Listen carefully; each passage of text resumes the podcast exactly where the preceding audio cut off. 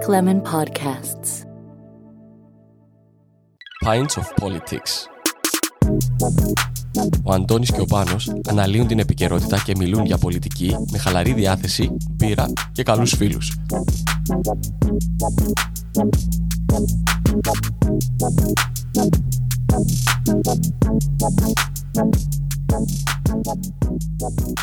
Ορίσατε στο Pines of Politics. Ε, απόψε με αφορμή και τα γεγονότα της Δευτέρας έχουμε μαζί μας για να τα συζητήσουμε τον νομικό και podcaster των, του Legal Matters, ε, Χριστόφορο Χριστοφή. Καλώς ήρθες. Ε, πριν να πάμε σε αυτό, ε, σήμερα είχαμε μια εξέλιξη στα δικαστήρια Λεμεσού, είχαμε ένα εμπρισμό. Ναι, είναι ένας εμπρισμός, έγινε ψες. Ε, ένα πολύ σοβαρό πε- περιστατικό γεγονός το οποίο ε, η δεύτερη φορά που γίνεται Ναι, γιατί πάει να γίνει έτσι. ε, πάει να trend. γίνει της μόδας ε, α- από ό,τι φαίνεται και από τις πληροφορίες ε, κα- κάποιοι εισήλθαν εντός του δικαστικού μεγάρου της Λεμεσού ε, ψες το βράδυ και έβαλα φωτιά στην αίθουσα τεκμηρίων. Υπήρχε μια αίθουσα στην οποία φυλάσσονται τεκμήρια μιας υποεκδίκασης υπόθεσης του κακουργοδικείο. Φαίνεται είναι σοβαρή υπόθεση, αφορά ναρκωτικά. Ε, και κάψαν τα τεκμήρια, ε, κάψαν και τον περιβάλλοντα χώρων εκεί από ό,τι είδαμε από τις φωτογραφίες. Μα είναι τόσο εύκολο να προσεγγίσει κάποιος στην αίθουσα τούτη και να. Ε, μα αυτό είναι το θέμα. Ε, και το, ένα, ένα ζήτημα είναι ότι τα δικαστήρια είναι αφυλάχτα σε όλες τις πόλεις. Δεν υπάρχει ε, φ- Δεν υπάρχουν φρούρα φρούρα, ή δεν υπάρχουν οτιδήποτε άλλο. Ε, ε, στη Λευκοσία, μετά το περιστατικό που έγινε το 2018, ε, Έβαλαν αφρό. Εβάλαν, είπαν ότι να υπάρχει περιπολικό, ότι να έχει κάποιο φρουρό. Εν τω μεταξύ, αν- αν πάτε στα δικαστήρια στη Λευκοσία, ειδικά λόγω της φύσης τους, που μεμονωμένα κτίρια, δεν είναι ενιαίο το κτίριο. Άρα και για να το φυλάξεις είναι πάρα πολύ δύσκολο. Δηλαδή, θέλεις ολόκληρη φρουρά από αστυνομικούς για να φυλαχτείς σωστά. Κάμερες δεν υπάρχουν ε, επίβλεψη του εξωτερικού χώρου. Ε, οπότε, αν, αν με ρωτάτε εμένα, στην ουσία τα δικαστήρια είναι αφύλακτα.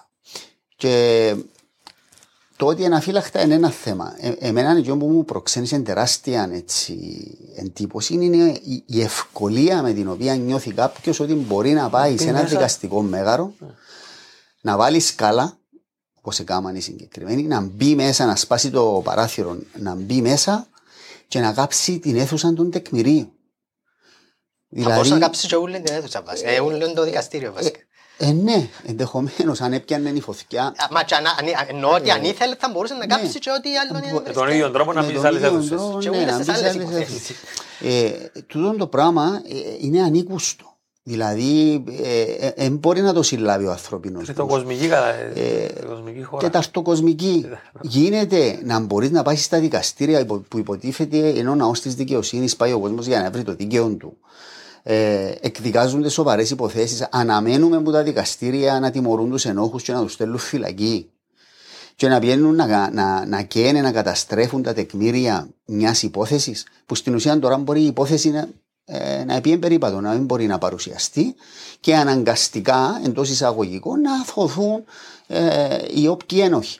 Ε, τούτον το πράγμα, το περιστατικό το χτεσινό που έγινε στα δικαστήρια, αν το συνδυάσει κάποιος με τα, όλα τα άλλα που γίνονται ε, σε τούν τη χώρα, ε, τα, τα επεισόδια στο Σίγμα προχτές που πάλι ας πούμε κάποιοι επειδή διαφωνούσαν με μεγαλύτερη ευκολία πήγαν, μπήκαν μέσα σε ένα δημοσιογραφικό οργανισμό και έκαναν τα γύσματα. Τούτα ούλα είναι ενδεικτικά του ότι ε, η εμπιστοσύνη του κόσμου απέναντι στους θεσμούς, στη δικαστική Ναι. εξουσία. Δικαιολογημένη. στη- Είναι δικαιολογημένη. Η, Όχι, η απ- μη απ- εμπιστοσύνη. Ναι, ο- ε, ναι, ότι δείχνει ότι δεν υπάρχει εμπιστοσύνη καθόλου πουθενά. Δηλαδή, όχι μόνο ότι δεν υπάρχει εμπιστοσύνη, ότι επικρατεί και ανομία. Όταν ο καθένας αισθάνεται, ε, ας πούμε, ε, ότι έχει αυτή τη δυνατότητα. Κάποιοι να πηγαίνουν, να μπαίνουν σε έναν κανάλι να καταστρέφουν τα πάντα επειδή διαφωνούν. Ε, και κάποιοι άλλοι να πηγαίνουν στα δικαστήρια να καταστρέφουν τεκμήρια. Δηλαδή, φανταστείτε ε, που είμαστε. Ούτε αίσθημα ασφάλεια υπάρχει, ούτε σεβασμός προς το κράτος υπάρχει, ούτε σεβασμός προς τους θεσμούς. Ο καθένας ό,τι θέλει κάνεις στον τόπο Ε, πλέον. φαντα- Ούτε που τους ίδιους τους θεσμούς δεν υπάρχει σεβασμός προς τους θεσμούς, για να είμαστε δίκαιοι. Εντάξει, Οι- Αντώνη, οι- εγώ δεν θέλω να τα, ας πούμε, να, να, Οι να ίδιοι οι ζωγραφίζω θεσμοί μια δεν μαύρη σέβονται εικόνα. τον Ναι, εαυτό ο- ε, έχουμε πρόβλημα. Έχουμε πρόβλημα και αν με ρωτάτε εμένα, ε, ε, ε, εγώ έχω ξεκάθαρη θέση ε, από πού πηγάζει. Πηγάζει από την κεφαλή του κράτους. Όταν ο ίδιος ο πρόεδρος της Δημοκρατίας είχε απολέσει το τεκμήριο της εμπιστοσύνης που έπρεπε να έχει, ανεξαρτήτως αν συμφωνείς μαζί Ναι, του ναι. ή διαφωνείς ιδεολογικά, κομματικά ή πολιτικά. Ε, όταν ο ίδιος είναι στο επίκεντρο ενός ε, σκανδάλου με τα διαβατήρια Μεγαλύτερου σκανδάλου, άνευ, προ- δηλαδή. άνευ προηγουμένου, το οποίο σε οποιαδήποτε άλλη ευρωπαϊκή χώρα θα οδηγούσε σε παρέτηση προπολού, ε, τότε ε, φυσικό επόμενο να συμβαίνουν αυτά τα πράγματα. Κατά τη γνώμη μου. Δηλαδή, είναι φυσιολογική συνέπεια του της κατάστασης. Και βλέπουμε σταδιακά, ε, κάθε μέρα γίνεται κάτι χειρότερο από την προηγούμενη. Δηλαδή, μέχρι προχτές που βλέπαμε το τι έγινε στο Σίγμα, ε, λέγαμε, ας πούμε, «Α, ζήσαμε το και τούτο. Ε, σήμερα το πρωί, όταν ξυπνήσαμε, είδαμε ότι υπάρχουν και χειρότερα από το προχτεσινό. Και δεν ξέρω αύριο το πρωί τι θα γίνει και τι θα μας βρει σε τούτον το Εδώ που κομπλέ. λέμε υπάρχει γενικότερα Ναι. ε, μια αίσθηση ότι πιάμε την κατηφόρα και δεν ξέρουμε πού να Ναι, σταματήσουμε. και υπάρχει απαξίωση προς τους θεσμούς και ε, απολύγει ανομία αυτό το πράγμα. Δηλαδή είναι όπως να οδηγάς μες στους δρόμους και να μην σταματά κανένας στο κοκκινο πλέον. Ε, βέβαια, αν είμαστε ειλικρινείς, το, το εχτεσινό το περιστατικό είναι πολύ πιο. Ε, ε, δείχνει μια τερά, πολύ μεγαλύτερη ασυδοσία, θα έλεγα, Μμμ. Του κράτους, του πώς λειτουργεί κλπ. Από ότι εκείνο το γεγονός που έγινε στη, τη Δευτέρα, επειδή και στην Αμερική είχαμε παραδείγματα να μπαίνουν μέσα Συμφωνώ. στο Καπιτόλιο και θέλω να πω ότι Κυριακή. τούτη, τούτη, Ναι. τούτος ο φανατισμός ούλος, τούτη η, η έλλειψη ορθολογισμού κλπ. είναι ένα φαινόμενο το οποίο που η στιγμή που άρχισε σε άλλες χώρες θα μπορούσε να μην υπάρχει στη χώρα Σωστό. του παραλογισμού. Αλλά Συμφωνώ. ε, το, το χτεσινό είναι κάτι το οποίο δείχνει ότι όχι έγιναν κάποια λάθη από τους θεσμούς, αλλά ότι δεν υπάρχουν θεσμοί, δεν λειτουργούν καθόλου. Ναι. Συμφωνώ ότι το ψεσινό ε, στην ουσία μιλούμε για θράσους. Εκείνων οι οποίοι είχαν το θράσος να κάνουν τούτο το πράγμα. Δηλαδή καμιά αναστολή. Το, να- για εμένα αυτό σημαίνει το να μπει στα δικαστήρια. Και εμείς επειδή είμαστε και δικηγόροι, ε, έχουμε μια διαφορετική αίσθηση του τι σημαίνει δικαστήριο, δικαστής, υπάρχει ο σεβασμός. Όταν, ήμασταν, όταν ξεκινήσαμε να δικηγορούμε, υπήρχε ένα δέος προς τους δικαστές, προς τη διαδικασία απονομή της δικαιοσύνης, τη δικαιοσύνη την ίδια.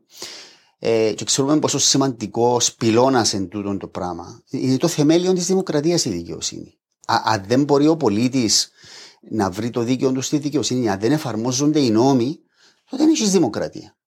Ε, οπότε το ψεσινό μόνο θράσος μπορεί να το χαρακτηρίσει κάποιος. Νομίζω ότι δικαιολογείται κάποιος να θεωρεί ότι ε, μπορεί και από τη στιγμή που για δεύτερη φορά μέσα σε τόσο χρονικό, σύντομο χρονικό διάστημα, ότι μπορεί και να βολεύει κάποιους Μμμ. τούτον το θράσος, τούτη έλλειψη δηλαδή, Ναι. ε, τούτη ούλη ασυδοσία, τούτη έλλειψη ελέγχου Μμμ. κλπ. Η, η άνεση με την οποία μπορεί κάποιον να πάει να κρούσει ένα δικαστήριο. Μμμ. Ε, ναι, σίγουρα. Ε, ε, ένα, ένα άλλο σημαντικό ζήτημα που ανακύπτει είναι ότι ε, έγινε το 18 το επεισόδιο. Είπαμε ότι πρέπει να φρουρούμε τα δικαστήρια, πρέπει να υπάρχουν κάποιες ελάχιστες ασφαλιστικές δικλείδες ασφαλείας. Δεν υπάρχουν. Πέρασαν τρία χρόνια και γίνεται ακριβώς το ίδιο πράγμα. Δηλαδή, τρία χρόνια τι έκαναμε.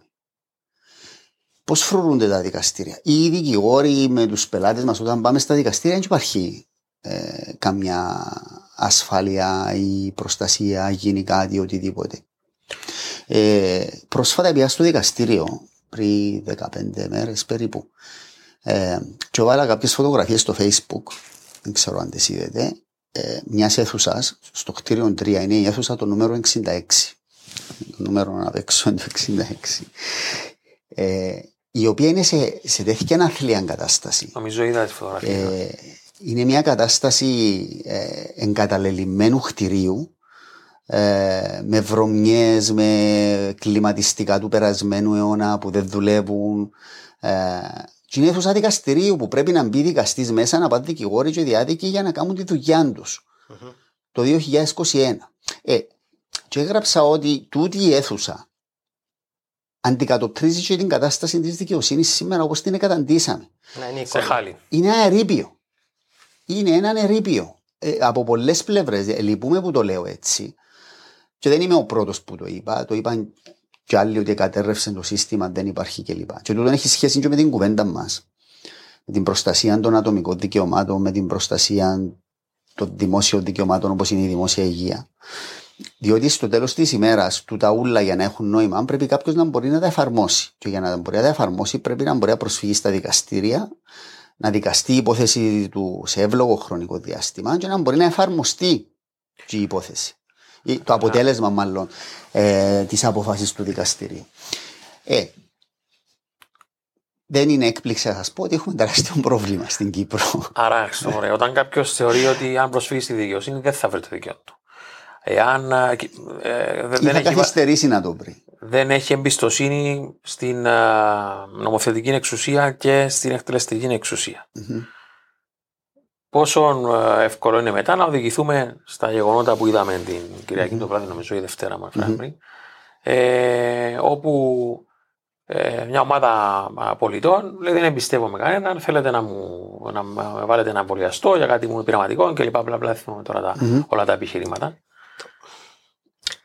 Εντάξει, το, και, ναι, το, η επίθεση στο Δία δεν ήταν λόγω του ότι δεν υπάρχει εμπιστοσύνη στους θεσμούς. Ήταν ότι υπήρχε ναι, ένας ναι. άνθρωπος που εξέφραζε μια άποψη που ήταν διαφορετική από τη δική τους. Ναι, ναι, συμφωνώ. Και, είναι, ναι. και εντάξει, οφείλουμε να πούμε ότι είναι καταδικαστέα η επίθεση ναι, χωρί ναι, χωρίς αλλά, χωρίς ε, κόμματα, χωρίς ε, οτιδήποτε.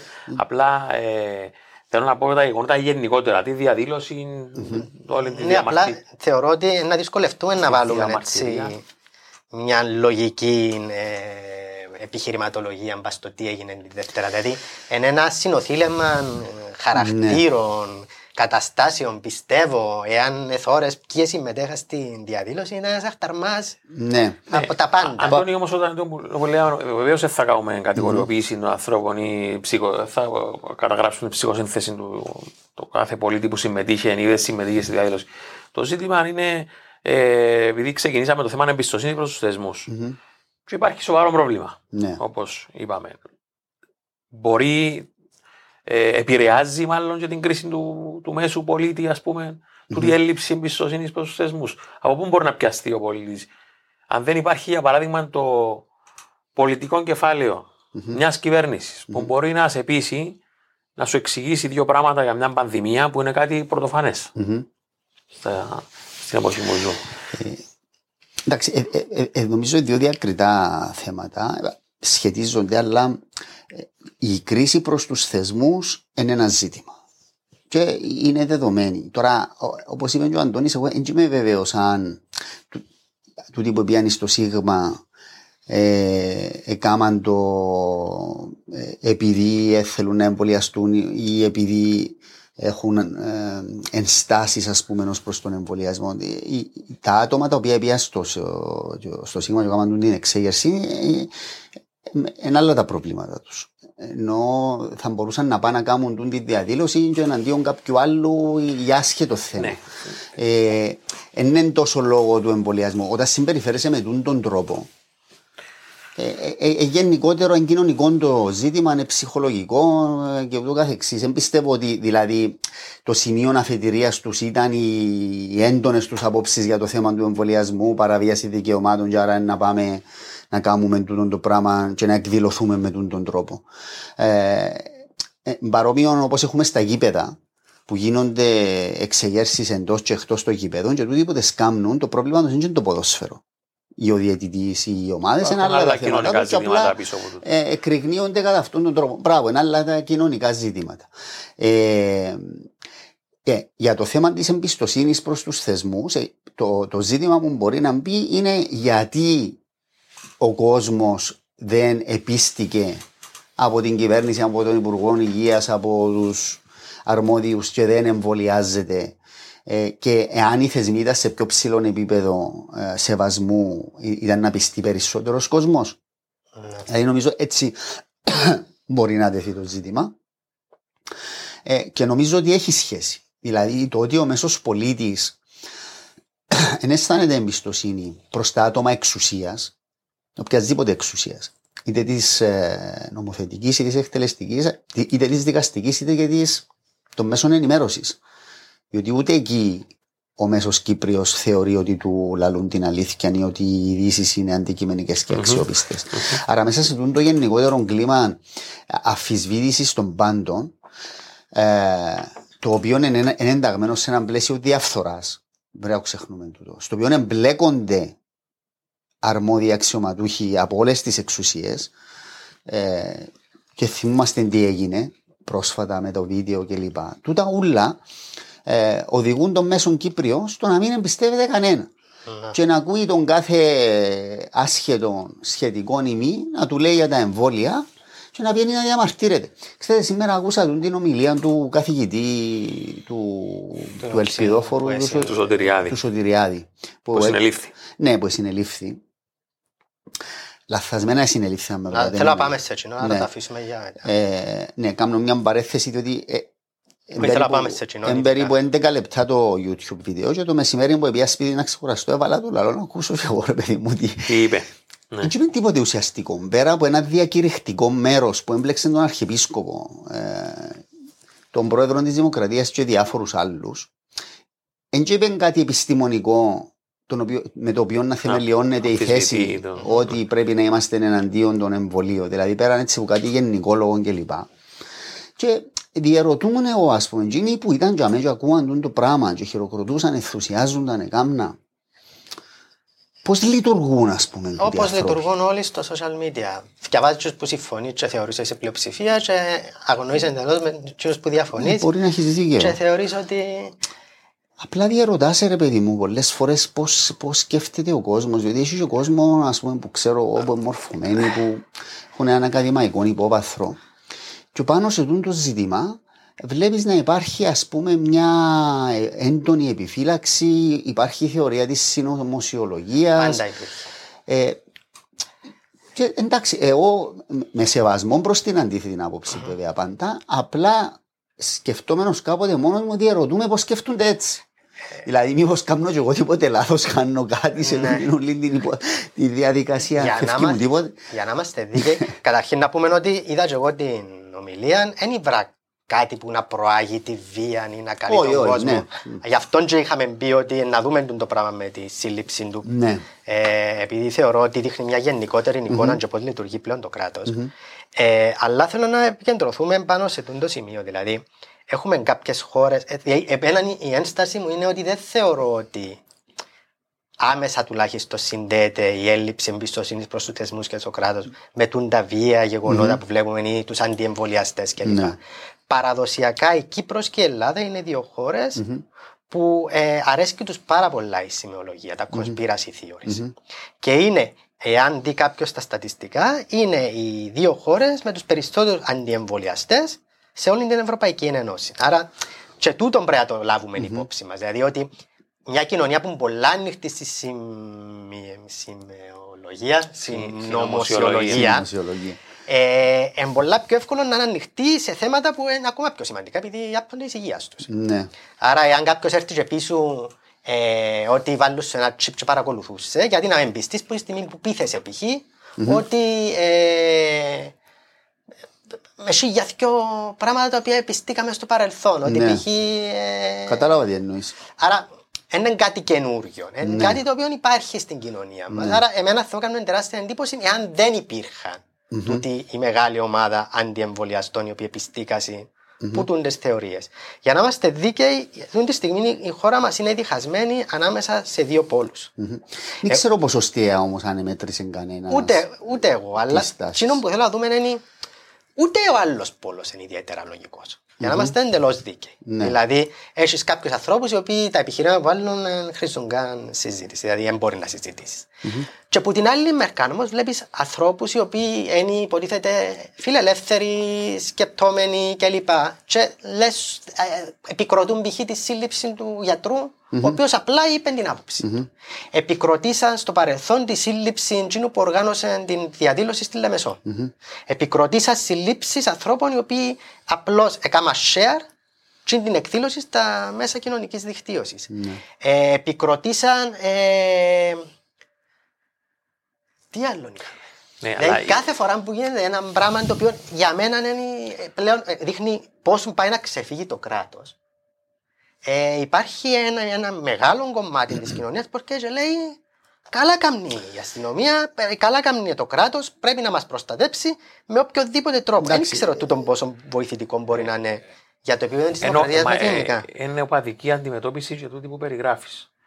Το ίδιο το κράτος που άφησε αναφύλακτα τα δικαστήρια, mm-hmm. το ίδιο που συλλαμβάνει όποιο θεωρεί ότι η παρανομη mm-hmm. έστω αν δεν είναι παρανομή. Βλέπετε όμως, ε, σε αυτό που είπε ο Αντώνης, αν δει και τις δύο πλευρές, είτε το κράτος είτε τους ε, διαμαρτυρόμενους, υπάρχει είναι κάτι που υπάρχει πάντα στην Κύπρο, το στοιχείο της υπερβολής ναι. σε ό,τι κάνουμε. Ότι τραβούμε πράγμα, τα πράγματα πάντα στα άκρα. Ε, δηλαδή, το Σίγμα ήταν αφύλακτο, έγινε η διαδήλωση στο Προεδρικό, ε, ενεληφθήκαν ε, προστατευτικά μέτρα καθόλου, έγινε το τι έγινε και τώρα πάμε και τραβούμε το στα άκρα και συλλαμβάνουμε κάποιον ο οποίος απλά έκανε μια ομιλία ε, που υπό κανονικές συνθήκες, αν ο λόγος για τον οποίο συνελήφθη είναι η ομιλία εκείνη, εγώ θεωρώ ότι. Δεν είδαμε όμως η αλήθεια το κατηγορητήριο. Η αστυνομία είπε ότι, ότι, ότι υποκίνησε, υποκίνησε τη διαμαρτυρία. Ναι, αλλά περιορίσε το στη συγκεκριμένη ομιλία. Ναι, δεν ξέρουμε, οπότε βάζουμε ένα ερωτηματικό. Αλλά εάν είναι, εάν είναι, η, αν είναι για εκείνη την ομιλία, εγώ θεωρώ ότι είναι τεράστιο φάουλ το πράγμα από πλευράς αστυνομίας. Μπορείς να πιένεις να συλλαμβάνεις έναν πολίτη ο οποίος στο και αρλούμπε να ραλεί. Είναι η άποψή του. Τη δικαιούται να την εκφράσει. Ε, δεν υπήρχε ούτε υποκίνηση για βία, αν ήταν τούτη, αν είναι τούτη κατηγορία ή οτιδήποτε άλλο. Ήταν διάφορα ασυναρτησίες μπορεί να πει κάποιος μαζεμένες, άλλος μπορεί να πει ήταν μια σοφή ομιλία, inspiring κλπ. Μεγάλη ε, γιατρέ έγραψαν πάντως. Και φωνάζαν στην εκδήλωση, φωνάζαν μεγάλε γιατρέ, μεγάλε γιατρέ. Εντάξει.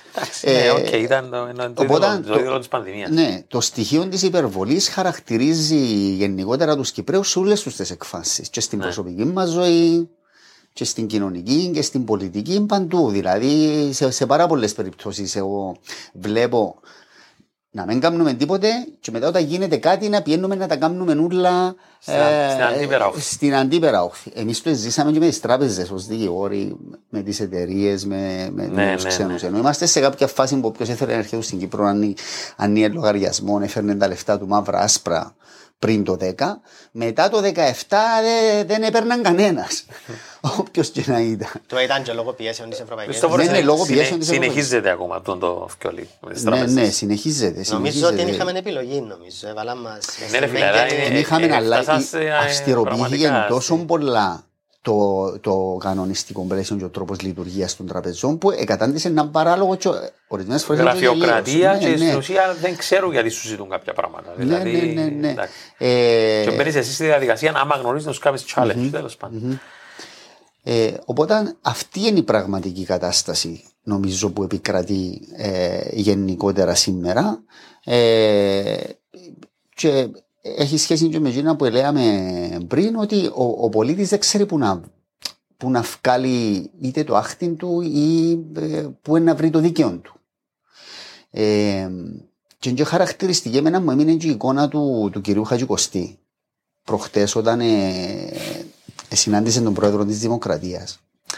Και ο τρόπος που του εμίλησε, δηλαδή δείχνει ένα θυμό, μια αγανάκτηση από έναν άνθρωπο ο οποίος είναι μεγιστάνα στο μίδια. Έχει εξουσία. Έχει εξουσία, είναι ναι. εξουσία. Δεν είναι κανένας απλός πολίτης. Είναι ένας πολίτης ο οποίος έχει εξουσία, μπορεί να επηρεάσει, να δημιουργήσει καταστάσεις, να κατευθύνει. Ε, το λέω με την καλή έννοια, ναι. την κοινή γνώμη και ούτω καθεξής. Ε, τηλεόραση, ραδιόφωνα κλπ. Και, και μίλησε με τέτοιο, με τέτοιο θυμό και απόγνωση στον πρόεδρο της Δημοκρατίας. Και του είπε, πρέπει να δεις τι να κάνεις. Δηλαδή, πλέον φτάσαμε ε, σε ένα σημείο, φτάσαμε πάτων. Δηλαδή, άμα ένας χατζικοστή δεν ξέρει τι να κάνει, φανταστείτε ο μέσος πολίτης. Εγώ στα λόγια του χατζικοστή είδα την απαξίωση του θεσμού του Προέδρου πάντως. Ναι. Στις κινήσεις του στα που λέγαμε πριν. Ναι. Δηλαδή, στη φανερή, ας πούμε. Ναι. Ε, απαξίωση, συντείνει στην απαξίωση που ζούσαμε πριν για τους θεσμούς ή όλη έχουμε, έχουμε τρία μηνύματα δάμε. Βασικά, ερώτηση μόνο δύο υπάρχουν. Το κακό μας εκπαιδευτικό σύστημα λέει δεν έχει ρόλο να παίξει εξάπλωση των conspiracy theories. Το κακό; Εκπαιδευτικό μας σύστημα. Δεν ναι. ε, είμαι σίγουρος ότι είναι το κύριο πρόβλημα το το εκπαιδευτικό σύστημα, το οποίο, εν πάση περιπτώσει, για να αλλάξει, Ναι. να χρειαστούν κάποιες δεκαετίες. Νομίζω χρειαζόμαστε πιο δραστικά μέτρα. Ναι. Εγώ δεν ξέρω αν είναι αυτή το τη στιγμή. κύριο πρόβλημα, αλλά σίγουρα επηρεάζει. Αντώνη. Επηρεάζει, ρε, αλλά ε, conspiracy theories π.χ. βλέπεις και σε χώρες οι οποίες έχουν εξαιρετικά. Εντάξει, παιδιά, μόνο να σας ναι, πω, αλλά- ε, οι, κοι- οι, οι εκφραστές του conspiracy theories τι ηλικίας είναι; Ε, εξ όσων καταλαβαίνω εγώ, είναι οι 35 40 δηλαδή α- αν θα το εντάξεις μέσα στο εκπαιδευτικό σύστημα, δηλαδή να πάει να δεις τους 17χρονου, τους 20χρονου, ε, οι περισσότεροι που τούτο νομίζω δεν έχουν τούν τα θέματα. Ε, έτσι αίσθηση έχω. Δηλαδή, αν τους πεις, ναι, σαν ο γιος μου, εμένα 18 χρόνων, και είναι εμβολιάστηκε. Χωρίς, ε, ε, ας πούμε, η ιδιαίτερη. Τα πιο χαμηλά ποσοστά συζήτηση. εμβολιασμού όμως είναι ηλικίες 18 με 30. Ναι, μα μήπως είναι οι γονείς τους όμως που τους επηρεάζουν να μην Ε, πάνε. εγώ Καλά, νομίζω- οι γονείς οι εμβολιαστήκαν, γονείς δεν εμβολιαστήκαν, ναι. Ε, ε, Δηλαδή υπάρχει το εξής παράδοξο εντάξει, μια και ανέφερες τον το. Ενώ έχουμε έναν κύμα όπως φαίνεται ισχυρό που είναι εναντίον των εμβολίων ή των μέτρων κατά της πανδημίας κλπ. Εν τούτης, είμαστε στο 66% με μια δόση, να θυμούμε καλά τα προχτεσινά στοιχεία, και 58 κόμμα κάτι ε, με δύο δόσεις. Άρα, όπως πάμε, φαίνεται ότι θα φτάσουμε γύρω στο 70% κάποια στιγμή σε 2-3 μήνες. Ναι. Άρα δηλαδή 7 στους 10 εμβολιαστήκαν. Μμμ. Άρα μήπως τελικά, ε, ε, εντάξει, βέβαια Εντάξει, δεν θέλω να μπορούμε πούμε στα είμαστε- ναι. ιατρικά. Δηλαδή, Ε, δεν το, είμαστε σε το θέση να κάνουμε γεγονός, τέτοια π.χ. εγώ ανάλυση, θεωρώ ήταν ότι δεν είναι τώρα. καθόλου έξυπνο από την κυβέρνηση το γεγονός ότι δεν υπάρχει διαφάνεια και στα στοιχεία που βγάλει. Δηλαδή, αρχίσαμε και λέμε με υποκείμενα νοσήματα, χωρίς υποκείμενα νοσήματα, μετά έφυγε τζίνο, μετά αρχίσαμε με εμβολιασμούς, μη εμβολιασμούς, έφυγε και τζίνο. Άρα, μπορεί κάποιος που είναι επιρρεπής στο να πιστεί ότι τα εμβόλια δεν δουλεύουν, να σου πει ρε κουμπάρε κάτι μας κρύβουν, δεν μας κάνουν αριθμό. Άρα, το είναι κάτι το οποίο, αλλά νομίζω ε, να μην πούμε σε πούντα. Κοίτα, Ε, να θα σου πω. πούμε, απλά Αντώνη, αναφέρω το ποσοστό ότι ε, υπάρχει το απλά, εξής ε, παράδοξο, ας πούμε. με αφορμή κάτι που είπες πριν, ε, για το ότι έχουμε δύο στρατόπεδα, ε, τους αρνητές και τους μη, και ότι υπάρχει φανατισμός και από τις δύο πλευρές. Ε, εμείς που εμβολιαστήκαμε, ή τουλάχιστον μιλώ για τον εαυτό μου, ε, εν και σημαίνει ότι δεν έχω ενστάσεις ή δεν έχω ερωτηματικά ή απορίες για την όλη κατάσταση γενικότερα. Για τα εμβόλια, για, ε, για τον τρόπο που ε, ε, έγινε διαχείριση της πανδημίας.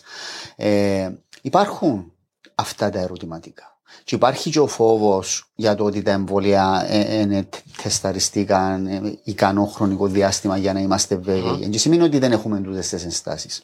Εμένα στο δικό μου μυαλό, καθοριστικής σημασίας, και ε, λυπηρό μπορεί να το πω, αλλά η αλήθεια αυτή είναι, είναι ότι όταν έχεις χώρες όπως τη Γερμανία, την Αγγλία, την Αμερική, τη Ρωσία, δηλαδή σοβαρές χώρες που ακολουθούν τα ίδια πρωτόκολλα, καλούν τον κόσμο τους να εμβολιαστεί και λύουν πολλά ε, τα μέτρα τα οποία ακολουθηθήκαν, ειδικά στην Ευρωπαϊκή Ένωση, είναι τα ίδια. Όταν έχεις μια Γαλλία που σου λέει ότι για να πάεις σε εστιατόριο θέλεις safe pass, ας πούμε, ή στη Δανία ακόμα δεν κυκλοφοράς πουθενά. Πουθενά χωρίς safe Στην pass. Δανία. Στη Δανία, ναι. Λοιπόν, όταν έχεις το παράδειγμα των χωρών, νομίζω ότι εμείς στην Κύπρο είμαστε λίγο μικροί για να, ξέρεις, να έχουμε. ε, Παρεκκλίνουμε. ναι. να παρεκκλίνουμε ή να έχουμε ενστάσεις. Και μάλιστα έχω πει σε ένα φίλο μου ότι αν η πανδημία αν είχε τρόπο να ήταν μόνο στην Κύπρο, ναι, σίγουρα θα τους εμπιστευκούμαστε τα πράγματα που μας λένε και τις θεραπείες κλπ. Ε, ο- Όσοι εμβολιάστηκαν. ε. Άμα βλέπεις όμως ότι ενώ ολόκληρος ο πλανήτης και χώρες οι οποίες έχουν δημοκρατία. Η Γερμανία δεν έχει δημοκρατία. Η Γαλλία δεν έχει δημοκρατία. Χώρες φτασμένες ακολουθούν τα ίδια πρωτόκολλα Όριμες και την ίδια δημοκρατίες ε, και- πο- πολιτική, τότε ποιοι είμαστε εμείς να έχουμε ας πούμε άλλη άποψη; Ναι.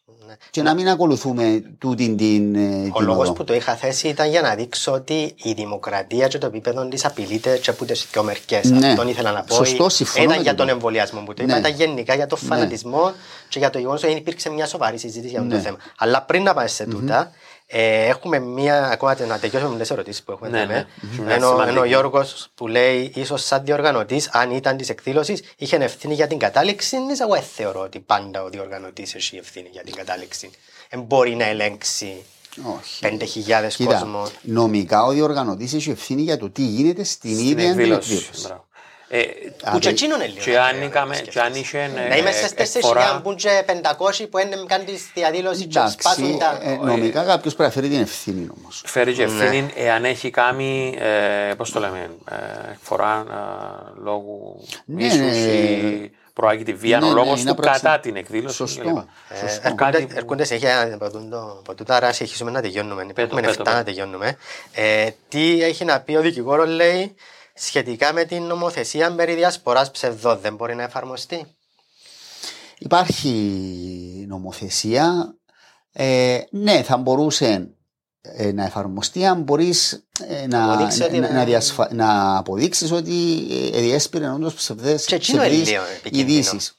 Είναι, είναι και γι' αυτό δεν υπάρχουν πολλές διώξεις. Για Γιατί τον λόγο; ε, θέμα που άπτεται και της, ε, και της ελευθερίας εκ, έκφρασης του το πράγμα και πολλές φορές ε, ε, λεπτές οι γραμμές.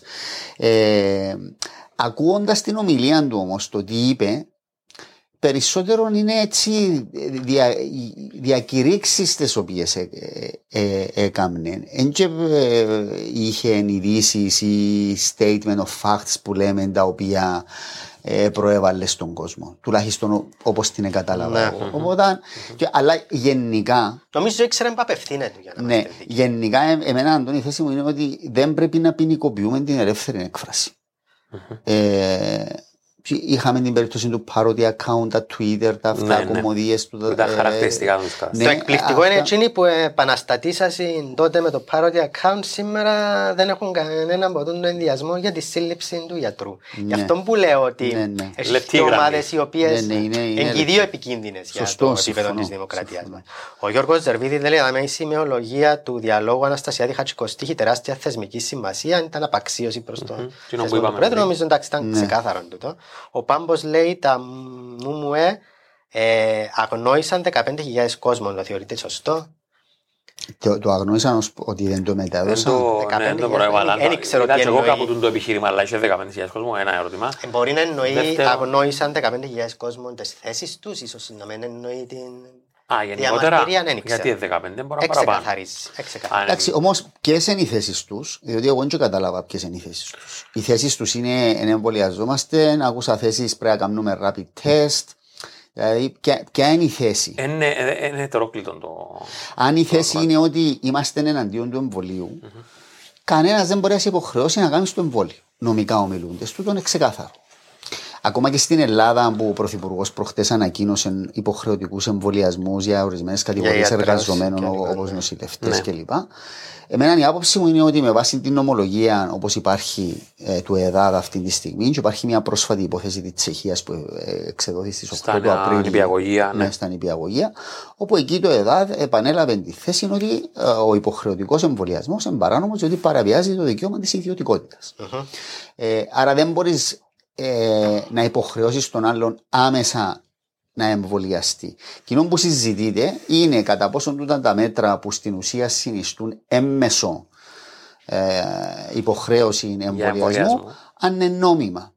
Ε, και εκεί μπαίνουμε σε μια άλλη νομική συζήτηση ε, που αν θέλετε μπορούμε να την κάνουμε ή να, Να την, μπούμε, να, ναι. να αναλύσουμε λίγο, με απλόν τρόπο εν πάση περιπτώσει για να καταλαβαίνει ο κόσμος που δεν είναι δικηγόροι που ε, επισέρχεται η αρχή της αναλογικότητας η γνωστή αρχή της αναλογικότητας όπου εξετάζει σε αν το μέτρο το οποίο επέβαλε το κράτος ε, είναι πρόσφορο σε σχέση με τα δεδομένα και τον κίνδυνο που υπάρχει. Μμμ. Τούτο είναι το ερώτημα στο τέλος της ημέρας που είναι να τεθεί. Ήταν λογικό για το κράτος, για χάρη της δημόσιας υγείας, να επιβάλλει, ας πούμε, ότι σε δημόσιους χώρους πρέπει να να είσαι εμβολιασμένος ή για να μπεις στο εστιατόριο πρέπει να είσαι εμβολιασμένος. Τούτο που να πρέπει να απαντηθείς Ή στο τέλος προηγουμένως τη στο ημέρας. πάρκο, στην παραλία. Ε, εκεί όμως δεν είχε θέμα. ε, απλά ήταν τα lockdowns εκεί. Ναι. Ήταν, ήταν, ε, ε, κάπως Είπες διαφορετικό. για την να σου- αναλογικότητα. Ε, ναι, μα και πάλι, Αντώνη, όπου, όπου έχουμε παραβίαση ανθρωπίνων, ε, ε, ε, θεμελιωδών, όπως τα λέμε, ανθρωπίνων δικαιωμάτων. Μάλλον, να πάω ένα βήμα πίσω. Καταρχήν, δεν έχει κανένα δικαίωμα το οποίο δεν μπορεί να το περιστείλεις, να το, να το περιορίσεις. Είτε Δεν είναι έχει- δικαίωμα δεν υπάρχει ιδιοκτησίας, δικαίωμα απόλυτο. Δεν υπάρχει απόλυτο δικαίωμα. Μάλιστα. Είτε είναι ιδιοκτησίας, είτε είναι ελευθερία έκφρασης, είτε είναι οτιδήποτε. Όλα τα δικαιώματα υπό κάποιες περιστάσεις μπορούν να περισταλούν, να περιοριστούν. Και το ερώτημα μου μπαίνει πάντα είναι πώς μπορεί να γίνει τούτο το πράγμα. Πώς μπορεί έναν κράτος ή μια αρχή να έρθει να μου περιορίσει εμένα τα βασικά μου ανθρώπινα δικαιώματα. Και το τεστ το οποίο χρησιμοποιούμε στα νομικά είναι αυτό που ονομάζουμε αναλογικότητα. Είναι ότι ε, μπορεί να περιοριστεί το δικαίωμα εάν είναι αναγκαίο το πράγμα για να εξυπηρετηθεί ένας υπέρτερος σκοπός. Έναν, ε, έναν υπέρτερο δημόσιο ε, αγαθό. Στην προκειμένη περίπτωση του αγαθού είναι η δημόσια υγεία. Μάλιστα. Οπότε αν έρχεται το, το κράτος και λέει ότι εγώ για χάρη της δημόσιας υγείας, δηλαδή για να προστατεύσω όλους σας, αποφασίζω αυτό, ε, αυτά τα μέτρα. Το lockdown. ας πούμε. Ναι. Τα Στη συγκεκριμένη safe περίπτωση, είτε το lockdown, είτε λέω ότι πρέπει να εμβολιαστείτε. Εκεί μπαίνει το ερώτημα ε, κατά πόσον το μέτρο του εμβολιασμού είναι πρόσφορον υπό τις περιστάσεις. Και μπορεί να γίνει και μια συζήτηση ε, για το θέμα της επάρκειας των εμβολίων, αν τεσταριστήκα σωστά τα εμβόλια Ναι, ναι. και ούτω καθεξής. Ε, τα δικαστήρια τούτο θα ελέξουν. Δηλαδή θα πιάνουν κάθε περίπτωση ξεχωριστά και θα εφαρμόσουν τούτο το τεστ που σας λέω και θα αποφασίσουν κατά πόσο ήταν λογικό υπό τις περιστάσεις το κράτος να ενεργήσει έτσι ε, ή όχι. Αν, αν το μέτρο είναι ανάλογο του Ναι. σκοπού του οποίου θέλει να. Από τη πετύχει. στιγμή που το κράτος ήρθε να επιβάλλει τούτο το, το μέτρο, καλά ή κακά, αυτόν αποφάσισε. Δεν μπορεί ο καθένας να λέει ότι εγώ διαφωνώ ε, και να πάω να κάνω κάτι άλλο. Αφού τούτον αποφάσισε. Εγώ έγραψα στο facebook και προχτές ε, το παράδειγμα με τους καπνιστές. Τούτον που λένε οι αντιεμβολιαστές θυμίζει την περίπτωση κάποιου καπνιστή, ο οποίος πάει στο εστιατόριο και θέλει να μπει μέσα στον κλειστό τον χώρο και Να να καπνίσει. καπνίσει. Αφού απαγορεύεται. Θέλεις να καπνίζεις, μάλιστα. Κάτσε έξω. Αφού υπάρχει χώρος, μην καπνίσει. Δεν θέλεις να εμβολιαστείς, δεν θα πιένει. Ένα μείνεις στη σπίτι σου. Εντάξει, ή μπορεί να το αμφισβητήσει στο δικαστήριο. Ή να το αμφισβητήσει στο δικαστήριο, ναι. Ε, και το δικαστήριο είναι η αρμόδια αρχή να αποφασίσει αν είναι νόμιμο το πράγμα ή αν δεν είναι. Προχτές έφυγε μια απόφαση ε, από το Επαρχιακό Δικαστήριο Λευκοσία. Σε προσφύγαν κάποιοι πολίτες. Με σε 186 περιπτώσεις. Ναι. Ε, προσφύγαν και είπαν ότι ε, ε, ε, ε, ζητούσαν ενδιάμεσα διατάγματα απαγορευτικά που να α, αναστέλει τη λειτουργία ε, των κανονισμών πριν να εκδικαστεί η υπόθεση. Δηλαδή ναι. Ήταν ένα προστάδιο Απαγορευτικά, απαγορευτικά μέχρι διατάγματα να της βγει η κυρίως απόφαση. διαδικασίας. Ναι. Το δικαστήριο ενώ αναγνώρισε ότι ναι, έχουμε να κάνουμε θεμελιώδη δικαιώματα, ναι, μεγάλη συζήτηση να δούμε εάν στο τέλος της ημέρας είναι νόμιμη η περιστολή τους και οι περιορισμοί. Αλλά από την άλλη, είπε, εγώ δεν μπορώ όταν μπαίνει στη- στη στη ζυγαριά το θέμα της δημόσιας υγείας να στο στην ουσία να καταργήσω τα διατάγματα για χάρη των ιδιωτικών ανθρωπίνων δικαιωμάτων μέχρι να εκδικαστεί η υπόθεση σε 10 χρόνια. Εντάξει, δεν είπε σε 10 χρόνια, αλλά σε 10 Ναι. χρόνια. Υπολογίζουμε ναι. εμείς, και αν δεν κάνουν τα τεκμήρια. και τα- Αν δεν κάνουν τα τεκμήρια, ναι. Ε, οπότε α- απέρριψε την αίτηση και είπε ότι ε, δεν θα επέμβω να άρω την ισχύ Ναι. ε, των διαταγμάτων. Που ήταν εύλογη απόφαση. Δεν είναι εύκολο και για ένα δικαστή τώρα να έρθει να σύρει τα διατάγματα ή πάνω. Και μετά να ψάχνομαστε όλοι. Ε, μια, θέλω να μείνουμε στα διατάγματα, αλλά θέλω να, θέλω να σε ρωτήσω κάτι για τα διατάγματα. Πέτα, αλλά πέτα. θέλω πρώτα να μείνουμε σε τούτο. Λέει, ε, ο Μιχάλης λέει παραβιάστηκε το άρθρο 50 του ποινικού κώδικα περί διάδοσης ψευδών ειδήσεων από τον δόκτορα Απαντήσαμε πριν. Σωτηριάδη. Ε, νομίζω Εντάξει, εμείς είπαμε ότι εγώ με βάση εκείνα που άκουσα δεν είχε ε, θέμα.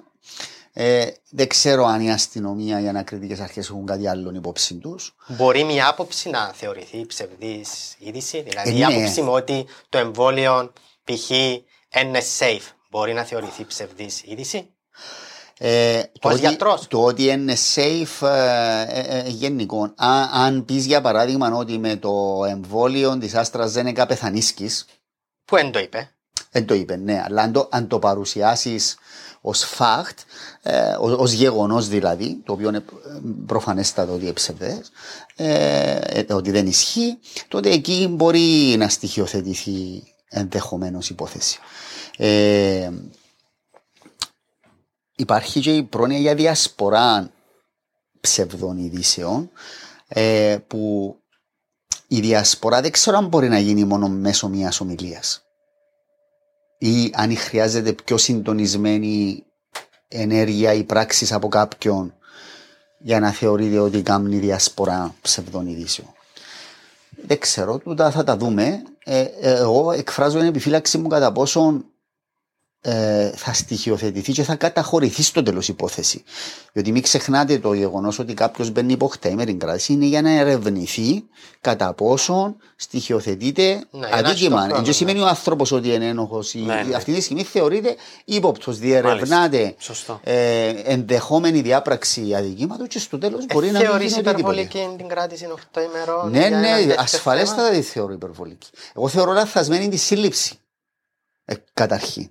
Καταρχάς, δεν έπρεπε να συλληφθεί αν, αν, η ομι- αν ε, το αδίκημα είναι με, αυτό, με βάση τούτο που είπες στο YouTube. Ακόμα και εκείνοι που εμπλέκονται η θεωρία στην ημέρα εμπλέκονται στα επεισόδια. Ναι.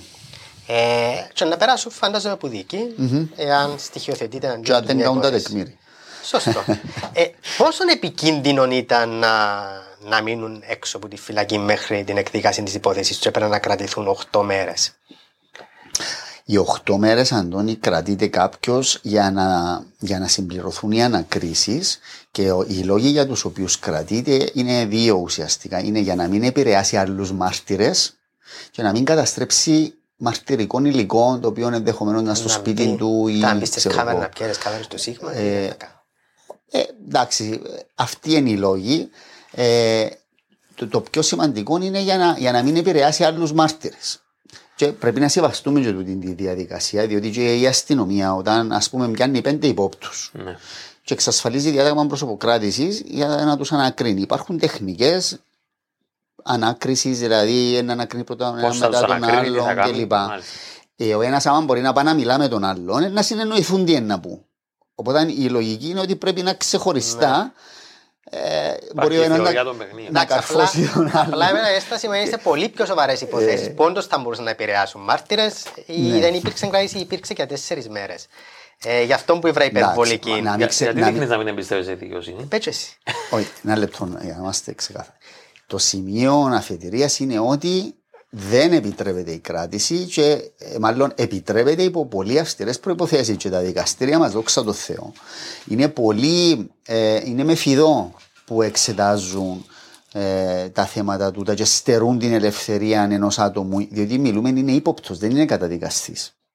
Κάποιος είναι ύποπτος.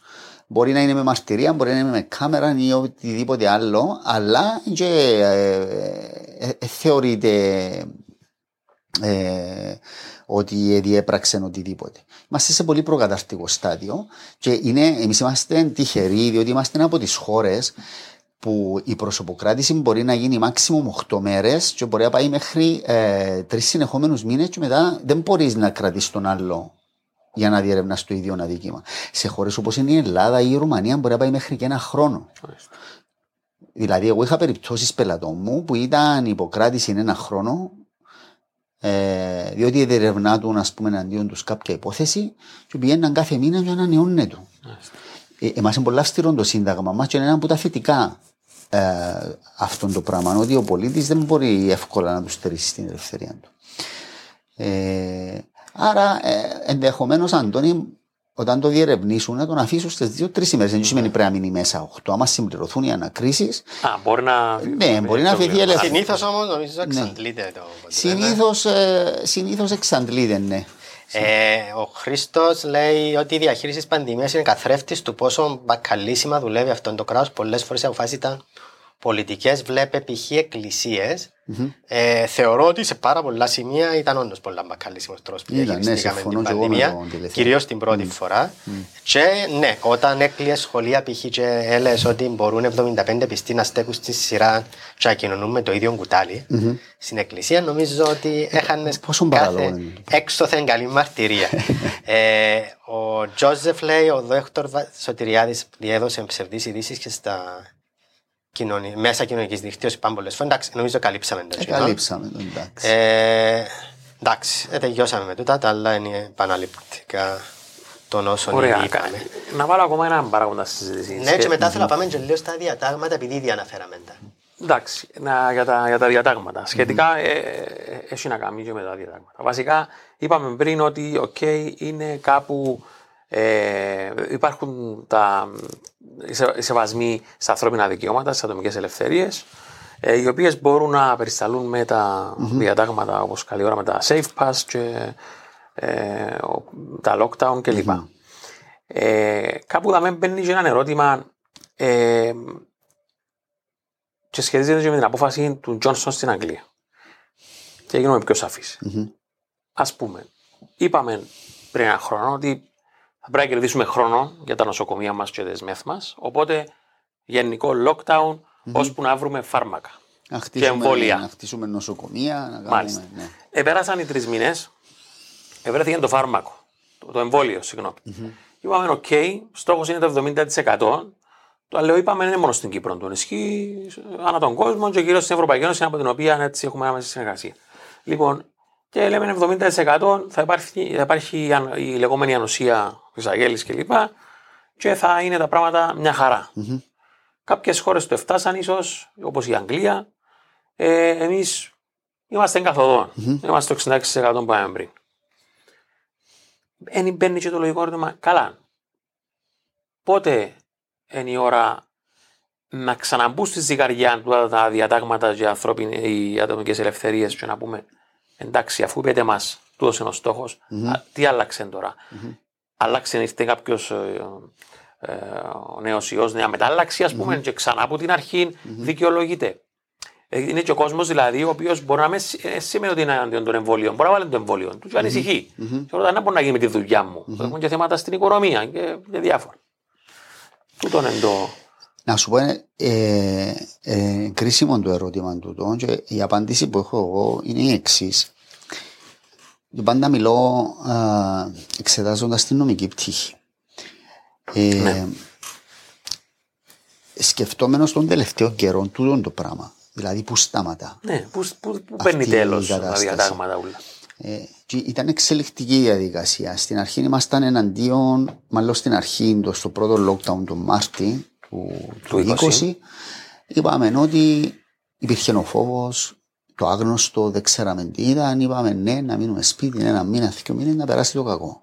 Μετά ήρθε το καλοκαίρι, χαλαρώσαμε λίγο. Μετά ξαναξεκινήσαν τα, τα lockdown και ξεκίνησε πάλι στο Legal Matters. Κάνουμε μια συζήτηση με συναδέλφους. Ε, Ακριβώς τούτο, πού σταματά. Ε, ε, είναι εύλογο, είναι αναλογικό, ε, διότι ξεκινήσαν μετά τα θέματα κείμενου ανοιχτή, κείμενου κλειστή, τα ποσοστά, ποια ποσοστά πάνε, ναι, και ούτω καθεξής.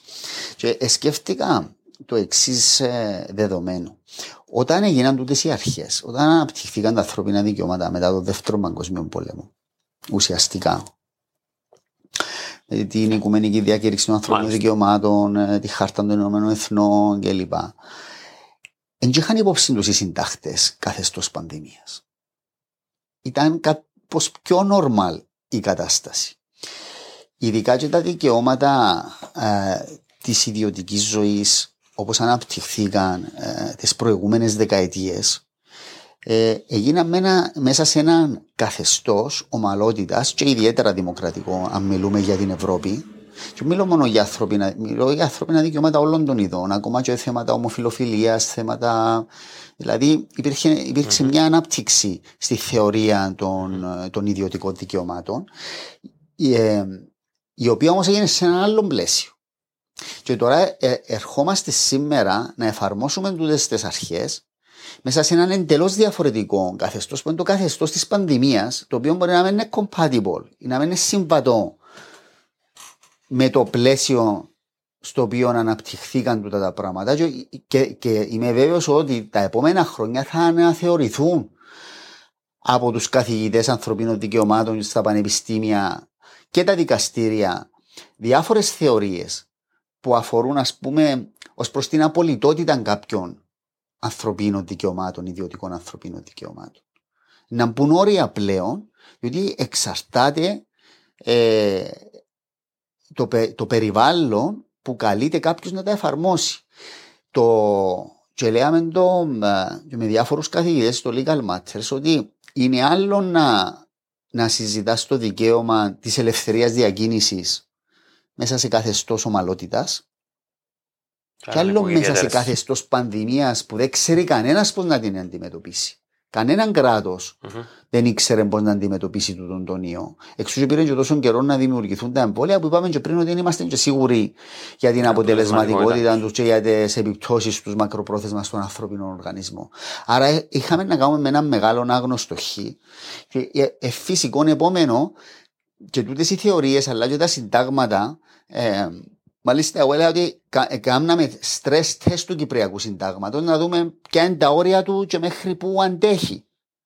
Ε, και έτσι έγινε, ε, αλλά πρέπει να έχουμε υπόψη μας αυτήν την παράμετρο. Ότι ήταν άγνωστο το περιβάλλον και άγνωστα ε, τα, οι δυσκολίες και τα δεδομένα που εκληθήκαν οι κυβερνήσεις ε, να αντιμετωπίσουν. Τώρα, από εκεί και πέρα, ε, εάν, ε, εάν θα πούμε να ήταν δικαιολογημένα ή μη, εξαρτάται πώς το βλέπει ο καθένας. Εγώ βλέπω ότι τα επόμενα χρόνια είναι να αναθεωρήσουμε το πόσο και το θέμα της ελευθερίας ε, του ατόμου, δηλαδή των δικαιωμάτων που αφορούν την ελευθερία του ατόμου, τις επιλογές του, αλλά και γενικότερα συλλογικά δικαιώματα που έχουμε δηλαδή ως κοινωνία ε, υπό το φως αυτής της κατάστασης Ναι. που, που Είναι έχουμε ένα περάσει. ανησυχητικό του όμω ότι θα επηρεάσει πλέον. Τίποτα δεν θα είναι ίδιο. Ασφαλώς είναι βασικά, ανησυχητικό. Βεβαίως είναι Για τα ανησυχητικό. ανθρώπινα δικαιώματα. Θέλω να το αφήκω εντέκεια στο τέλος, είναι το πιο Ναι. ενδιαφέρον κομμάτι. Συμφωνούμε. Απλά θέλω να δούμε δύο σημεία που έθεσες τώρα. Το ένα είναι, ε, είπες ότι ήταν άγνωστο, άρα δεν ξέραμε πώ ήταν αντιμετωπίσαμε μια πανδημία. Ήταν άγνωστο για όλον τον κόσμο. Μμμ, Ναι. Η Κύπρος, αντιλαμβάνω, πήρε τα πιο ακραία μέτρα ή, ανάμεσα στις μία, δύο, τρεις χώρες με τα πιο ακραία μέτρα, Μμμ. το, τουλάχιστον στην πρώτη, ε, στο πρώτο lockdown. Δηλαδή είχαμε το θέμα με τα SMS. Δεν το εφάρμοσαν καμιά άλλη χώρα. Και μάλιστα Δεν το εφάρμοσαν όμως, Εμείς και η είμαστε Ελλάδα. βεβαίοι. Εμείς και η Ελλάδα. η Ελλάδα ε, μπορούσες ίσως να Και η Γαλλία κάτι Ναι, παρόμοιο. ναι. Δεν είχε και η Γαλλία κάτι παρόμοιο. Η Κύπρος ο, ήταν μόνο μια περιοχή για Οκ. νομίζω κάποιες μέρες. Ε, άρα τούτο ήταν το ένα. Και ο λαός αποδέχτηκε το, μάλιστα εγώ θυμούμαι και ο κόσμος μες στο ίντερνετ να ζητά και παραπάνω μέτρα. Μμμ. Έλα λένε, μα δεν δεν μου αφήνουν και ευκαινούν μια φορά να μην ευκαινούν καθόλου π.χ. Ναι. Ή Γιατί τους αφήνουν και βαρθούν το σύλλο και γυρίζουν. Ας τους πιω μια μπάνα να μην είσαι και ο σκύλος. Δηλαδή υπήρξαν τσίντα ακραία κομμάτια. Το άλλο είναι ότι έχουμε μια κυβέρνηση που διοικά διατάγματα εδώ και 18 μήνες. Δεν μιλούμε για 2, 3, 4, 5 μήνες. Είναι δύο πολύ ενδιαφέροντα θέματα. Τούν το πράγμα είναι πρέπει να Ε, κάτσουμε να συζητήσουμε. Βεβαίως. Ε, τούτα τα θέματα τα συζήτησα και με τον Αριστοτέλη Κωνσταντινίδη, τον καθηγητή στο Legal Matters που σας έχω πει πριν, αλλά και με άλλους ε, συναδέλφους. Διότι ε, α, ε, είναι εξαιρετικά ενδιαφέροντα του- από νομικής πλευράς. Ε, το θέμα των διαταγμάτων, να ξεκινήσω από το δεύτερο. Ε, ναι, ουσιαστικά ο Υπουργός Υγείας ασκεί νομοθετική εξουσία αυτή τη στιγμή, είναι εδώ και 18 μήνες. Μάλιστα. Είναι σαν να έχει υποκαταστήσει τη Βουλή, διότι εκχωρηθήκαν του όλες οι εξουσίες με βάση τον περιλήμο κάθαρσης νόμων από τη Βουλή ε, και εκδίδει κανονιστικές διοικητικές πράξεις, οι οποίες στην ουσία είναι εν είδη νόμου που εφαρμόζουμε όλοι, ε, ε, βάλει ποινές που προνοούνται στους κανονισμούς. Και δεν υπάρχει καμιά δημοκρατική νομιμοποίηση διότι δεν περνά από τους εκλελεγμένους αντιπροσώπους του λαού του το πράγμα ούτε, και σε- ε, ούτε και για σκοπούς συζήτησης ή προβληματισμού. Το επιχείρημα που εμπήκε, που στην αρχή ήταν κατανοητό ότι έπρεπε να εκδίδονται γρήγορα τα διατάγματα, να κόφουμε δρόμο και να μην μπαίνουμε στη διαδικασία ε, να Συζήτησης. πηγαίνουν στη Συζήτηση. συζήτηση στη Βου- στη Βουλή, έχει μια βάση και είχε μέχρι ενός σημείου. Ε, από εκεί και πέρα έπρεπε η Βουλή, κατά τη γνώμη μου, και τα κόμματα να αλλάξουν τον νόμο, να πάρουν ξανά πίσω την εξουσία κοντά τους και να ασκούν έλεγχο. Ίσως μπορούσε να δημιουργηθεί μια διακοινοβουλευτική επιτροπή για κάποιους μήνες που να συμμετέχουν βουλευτές από όλα τα κόμματα, ad hoc, και να συνδιαβουλεύεται μαζί με τον Υπουργό ή τους, ή τους αρμοδίους για να εκδίδουν τούτα τα διατάγματα ή κάποια από αυτά τα διατάγματα. Δυστυχώς, τούτο δεν έγινε και ξέρετε γιατί δεν έγινε. Διότι είναι καυτή πατάτα. Μα ούτε ότι- η ίδια το επιδίωξε η Βουλή. Μα γι' αυτό δεν το επιδίωξε. Διότι τώρα εγώ λαλήσω η Βουλή ή οι βουλευτές να μπω στη διαδικασία. Είχαμε και εκλογές πριν Η λίγους μόνη μήνες. αντίδραση ήταν που το ΑΚΕΛ επειδή φοβάται ότι δεν θα μπορούσε να κάνει προεκλογικές Ναι. εκδηλώσεις. να βάλω εγώ τώρα περιορισμούς του κόσμου. Άισε να το αναλάβει ε, ο Υπουργός Υγείας και εμείς να μείνουμε έξω. εγώ πιστεύω ότι τούτον λειτουργήσε. Το, το ένστικτο αυτοσυντήρησης. Το πολιτικό κόστος. Το πολιτικό, ναι, το πολιτικό κόστος, γι' αυτό και δεν ασχοληθήκαν καθόλου. Ναι. Ε, τούν το πράγμα όμως είναι ε, πολύ σημαντικό.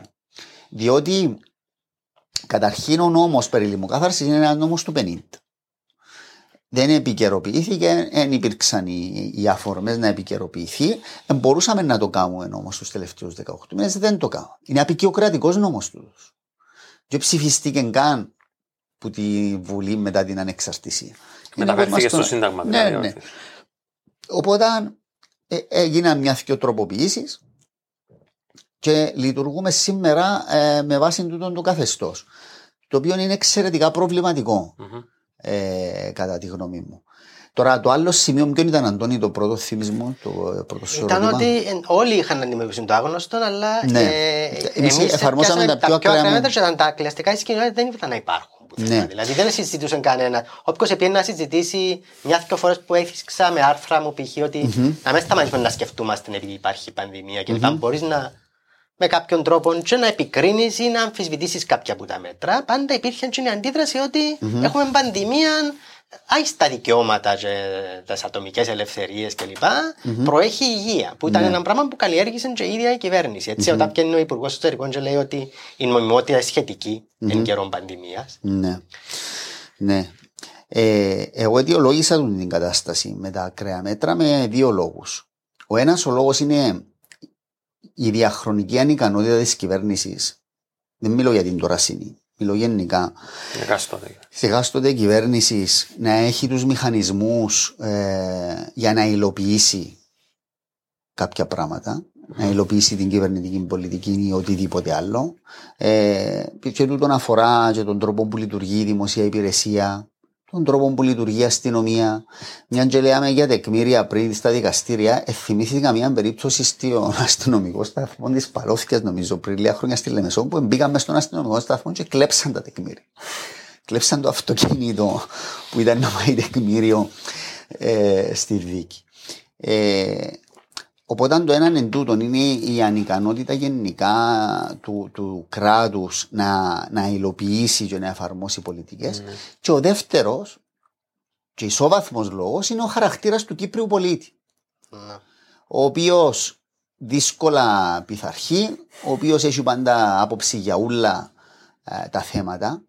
Ε, οπότε μια κυβέρνηση ουσιαστικά τι αναγκαστήκε να κάνει, να εφαρμόζει ισοπεδωτικές πολιτικές, να μην χρειάζεται να κάνει διαβαθμίσεις, διότι ξέρει ότι που την μια εγώ δεν μπορώ να σε εφαρμόσω, διότι δεν έχω τον μηχανισμό, και που την άλλη έχω του αμπάλα τους, οι οποίοι, λέω το εντός εισαγωγικών, τους Κυπρέους, ο μόνος τρόπος είναι να πεις έναν SMS. Ναι, αλλά δεν υπήρξε ένα... Ναι, αλλά εκείνο που θέλω να θίξω, Χριστόφορο, είναι ότι δεν υπήρξε αντίδραση από την κοινωνία σε κανένα σημείο. Ναι. Καμιά αμφισβήτηση, καμιά συζήτηση. Ναι, νομίζω ότι είναι λόγω του φόβου. Υπήρχε ο φόβος, ε, υπήρχε το άγνωστο, που ήταν, ήταν δύο παρονομαστές, νομίζω που έπαιξαν μεγάλο ρόλο. Εντάξει, αν το έκανα σήμερα, δεν πιστεύω να ήταν η ίδια η αντίδραση ενώ μετά από 18 ναι. μήνες. Ε, Όμως τον πρώτο, πρώτο καιρό, τις πρώτες εβδομάδες, τα πρώτα lockdowns, επειδή ε, ε, βλέπαμε και τι έγινε τους στην Αμερική. Δηλαδή οι εικόνες που έρχονταν από εμάς ήταν κυρίως από την Αγγλία και, την, και από την Αμερική, οι οποίες καθυστερήσαν να λάβουν μέτρα. Ε, βλέπαμε τους θανάτους, ε, την τραγωδία την οποία εκτελισσόταν. Οπότε ε, σίγουρα ο φόβος και το άγνωστο έπαιξε καθοριστικό ρόλο στο να, να συμμορφωθεί ο κόσμος. Μιλώ για το πρώτο lockdown. Ναι. Μετά, εκείνα τα οποία ακολούθησαν, ε, αιτιολογώ του, τον τρόπο που ε, λειτουργήσε η κυβέρνηση με τον ισοπεδωτισμό τούτο για τους λόγους που σας, είχα, που σας έχω πει πριν. Την, την αδυναμία εφαρμογής και το χαρακτήρα του, του, του, Κύπριου γενικότερα, ο οποίος δύσκολα ε, πειθαρχείς σε έτσι καταστάσεις γενικά είμαστε να πειθαρχοί. Και τούτα φέρνουν μας το γύρο που είπαμε στην αρχή, στην υπερβολή. Στην Ό,τι υπερβολή. Να κάνουμε, θα κάνουμε την υπερβολή του, ναι, ναι. γιατί είμαστε κάπως ναι. ανίκανοι να φτάσουμε σε ένα ορθολογικό επίπεδο ναι. διαχείρισης. Ε, ε, ε, να πω και για τα δικαστήρια που εμείς είχαμε τεράστιο πρόβλημα ως δικηγόροι. Δεν είμαστε καθόλου ικανοποιημένοι με τον τρόπο που χειρίστηκε το θέμα ε, η, η δικαστική εξουσία. Mm-hmm υπάρχει λόγω της αδυναμίας, δεν υπήρχε. Τώρα βέβαια μπήκε σε εφαρμογή η ηλεκτρονική δικαιοσύνη μετά από τόσο καιρό. Τα δικαστήρια ουσιαστικά κλείσαν για πάρα πολλούς μήνες. Δεν μπορούσαν να λειτουργήσουν. Δεν λειτουργούσαν, Ναι, δεν υπή- ε, εν υπήρχαν.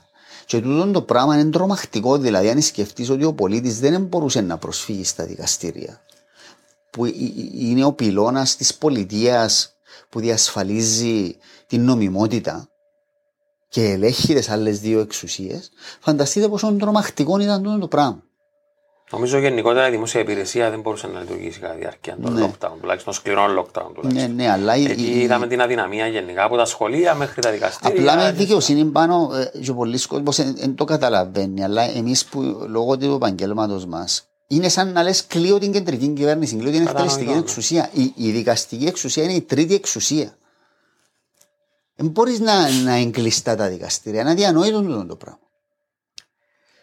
Αντρέα, έχουμε άλλα μηνύματα ή όχι; Εντάξει. Ωραία. Οπότε, Να πάμε στο Τελευταίο για τέλος θέμα και για κλείσιμο. το Μμμ. αύριο. Ε, θεωρούμε τεράστιες αλλαγές, δηλαδή πολλή συγκέντρωση εξουσιών στο κεντρικό κράτος και το είναι κάτι που γίνεται λίγο πολλά σε όλες τις χώρες, Ναι. νομίζω στην Κύπρο περισσότερο, σε άλλες χώρες λιγότερο, αλλά είναι κάτι το οποίο είναι γενικό και βλέπουμε έντως και σε χώρες ότι οι φόβοι ήδη αξιοποιούν. Δηλαδή, Είδαμε τι γίνεται στην ουγγαρια με τον Όρμπαν ή στην Πολωνία. Ναι. Ε, η χρήση της τεχνολογίας, η παρέμβαση στην ατομικότητα κλπ. Ε, ε, πράγματα τα οποία είναι κομμάτι της ζωής μας. Κάποιο μπορεί να πει δικαιολογημένα μέχρι σήμερα. Πόσο πρέπει να μας προβληματίσει τούν το γεγονός όμως για το μέλλον, νοουμένου ότι ιστορικά είναι αποδεδειγμένο ότι το κράτος που μαζεύει εξουσία, έστω και για καλό σκοπό, κάποια στιγμή την εξουσία θα τη χρησιμοποιήσει για, για κακό σκοπό. Ναι. Ε, Είναι ένα τεράστιο θέμα τούτο. Ε, εγώ θεωρώ ότι υπάρχουν τεράστιοι κίνδυνοι. Δηλαδή να κατακρατηθούν και να παραμείνουν τούτες οι εξουσίες και, στη, και στη συνέχεια να, να χρησιμοποιηθούν για λαθασμένους ε, λόγους. Ε, ευελπιστώ ότι να ανοίξει μια συζήτηση στην κοινωνία όταν και εφόσον ξεπεράσουμε την πανδημία. Ε, όχι μόνο την Κυπριακή, αλλά στις ευρωπαϊκές Και κοινωνίες ευρύτερα. που ε, είναι και πιο όριμες και ότι ελπίζω σιγά σιγά να επανέλθουμε σε κάποιο σημείο. Σίγουρα θα πάμε στην προτέρα κατάσταση, πολλά δύσκολο, αλλά να πάμε ε, να κάνουμε κάποια βήματα ε, μπροστά σε σχέση με το τι έχει γίνει τους προηγούμενους μήνες, διότι θα ήταν τρομακτικό ε, και επικίνδυνο να παραμείνουμε στις αντιλήψεις και στην εφαρμογή ε, τούτων των μέτρων για διαχρονικά ή, ή για τα επόμενα χρόνια. Διότι ναι, συμφωνώ, εμειωθήκα δραστικότατα οι ελευθερίες μας.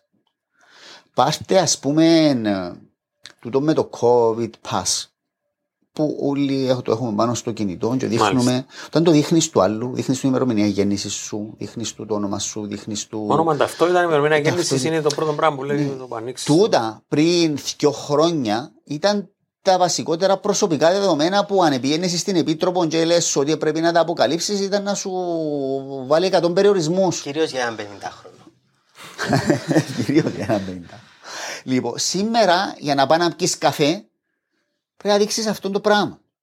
Άρα καταλαβαίνεις το, το, το πόσο ναι, μετακινηθήκαμε ε, οι κοινωνίες. Έχουν και τη δυνατότητα να ταυτοποιήσεις οι ε, μαγαζάτορε, ξέρω εγώ. Ναι, μπορεί να σου ζητήσουν Και την ταυτότητα, ταυτότητα α, σου να δουν ότι και να είσαι δουν εσύ. ότι είσαι Ναι. εσύ. Έχει δικαίωμα να το ζητήσεις. Έχει... Εντάξει, ναι, εκεί δεν θα ναι. έχει κανένα λόγο να το έχεις. Ναι, ναι. Ε, λένε ότι στην αρχή η ανακοινώση ήταν Ναι. ότι μόνο η αστυνομία μπορεί να κάνει ταυτοποίηση. Οι υπόλοιποι απλά η επίδειξη του safety. Ναι, αλλά που ξέρει ότι είναι εύλογο για το μαγαζά τώρα να σου πει. Εγώ συμφωνώ ότι είναι ευλογό. Απλά λέω μήπω. Ε, Βλέπεις όμως πάνω και τώρα να το συζητήσουμε τούτο. Πάλι η, η, η συζήτηση μας θα γίνει με βάση αρχές που δημιουργηθήκαν πριν, την, την πανδημία. πανδημία, με άλλα δεδομένα. Ναι. Σαν ας πούμε τον GDPR, ο κανονισμός για τα προσωπικά δεδομένα, όταν έγινε ο Ευρωπαϊκός Πριν δύο- Κανονισμός, τρία έτσι είχαν χρόνια. υπόψη τους τούτο το πράγμα. Ήταν άλλα τα δεδομένα. Ναι. Τώρα ακόμα και εκείνοι που τα εγγράψαν, οι συντάκτες, τα θεωρούν εύλογα. Η Επίτροπος των Προσωπικών Δεδομένων υποχρεώνεται εντός εισαγωγικών να τα, να τα νομιμοποιήσει κάποιος, γιατί βλέπει τις δυσκολίες, βλέπει ότι διαφορετικά δεν μπορούν ε, να υλοποιηθούν οι πολιτικές Ναι. ε, κλπ.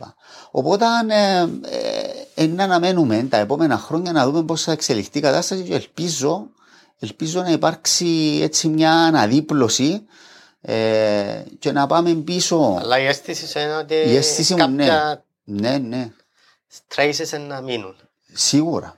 Είναι όπως που πέρασε μια μεγάλη αρρώστια ή έκανες μια εγχείρηση ανοιχτής καρδίας, ε, αθλητής δεν θα ξαναγίνεις.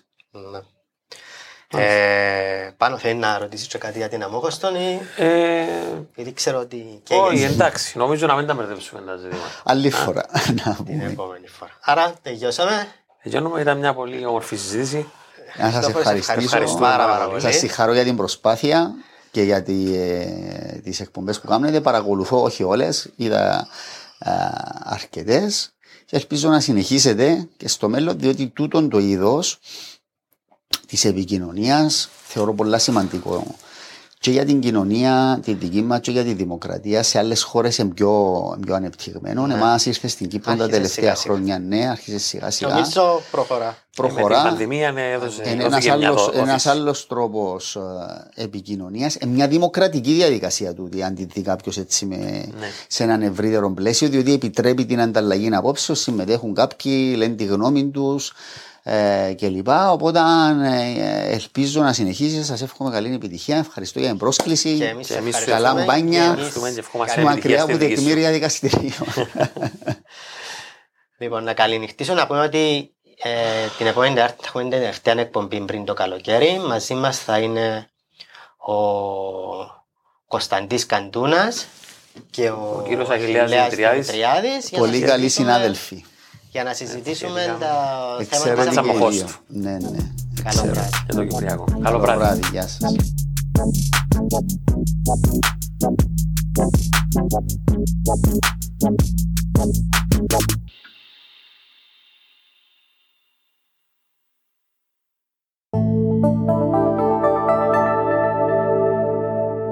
Black Lemon Podcasts.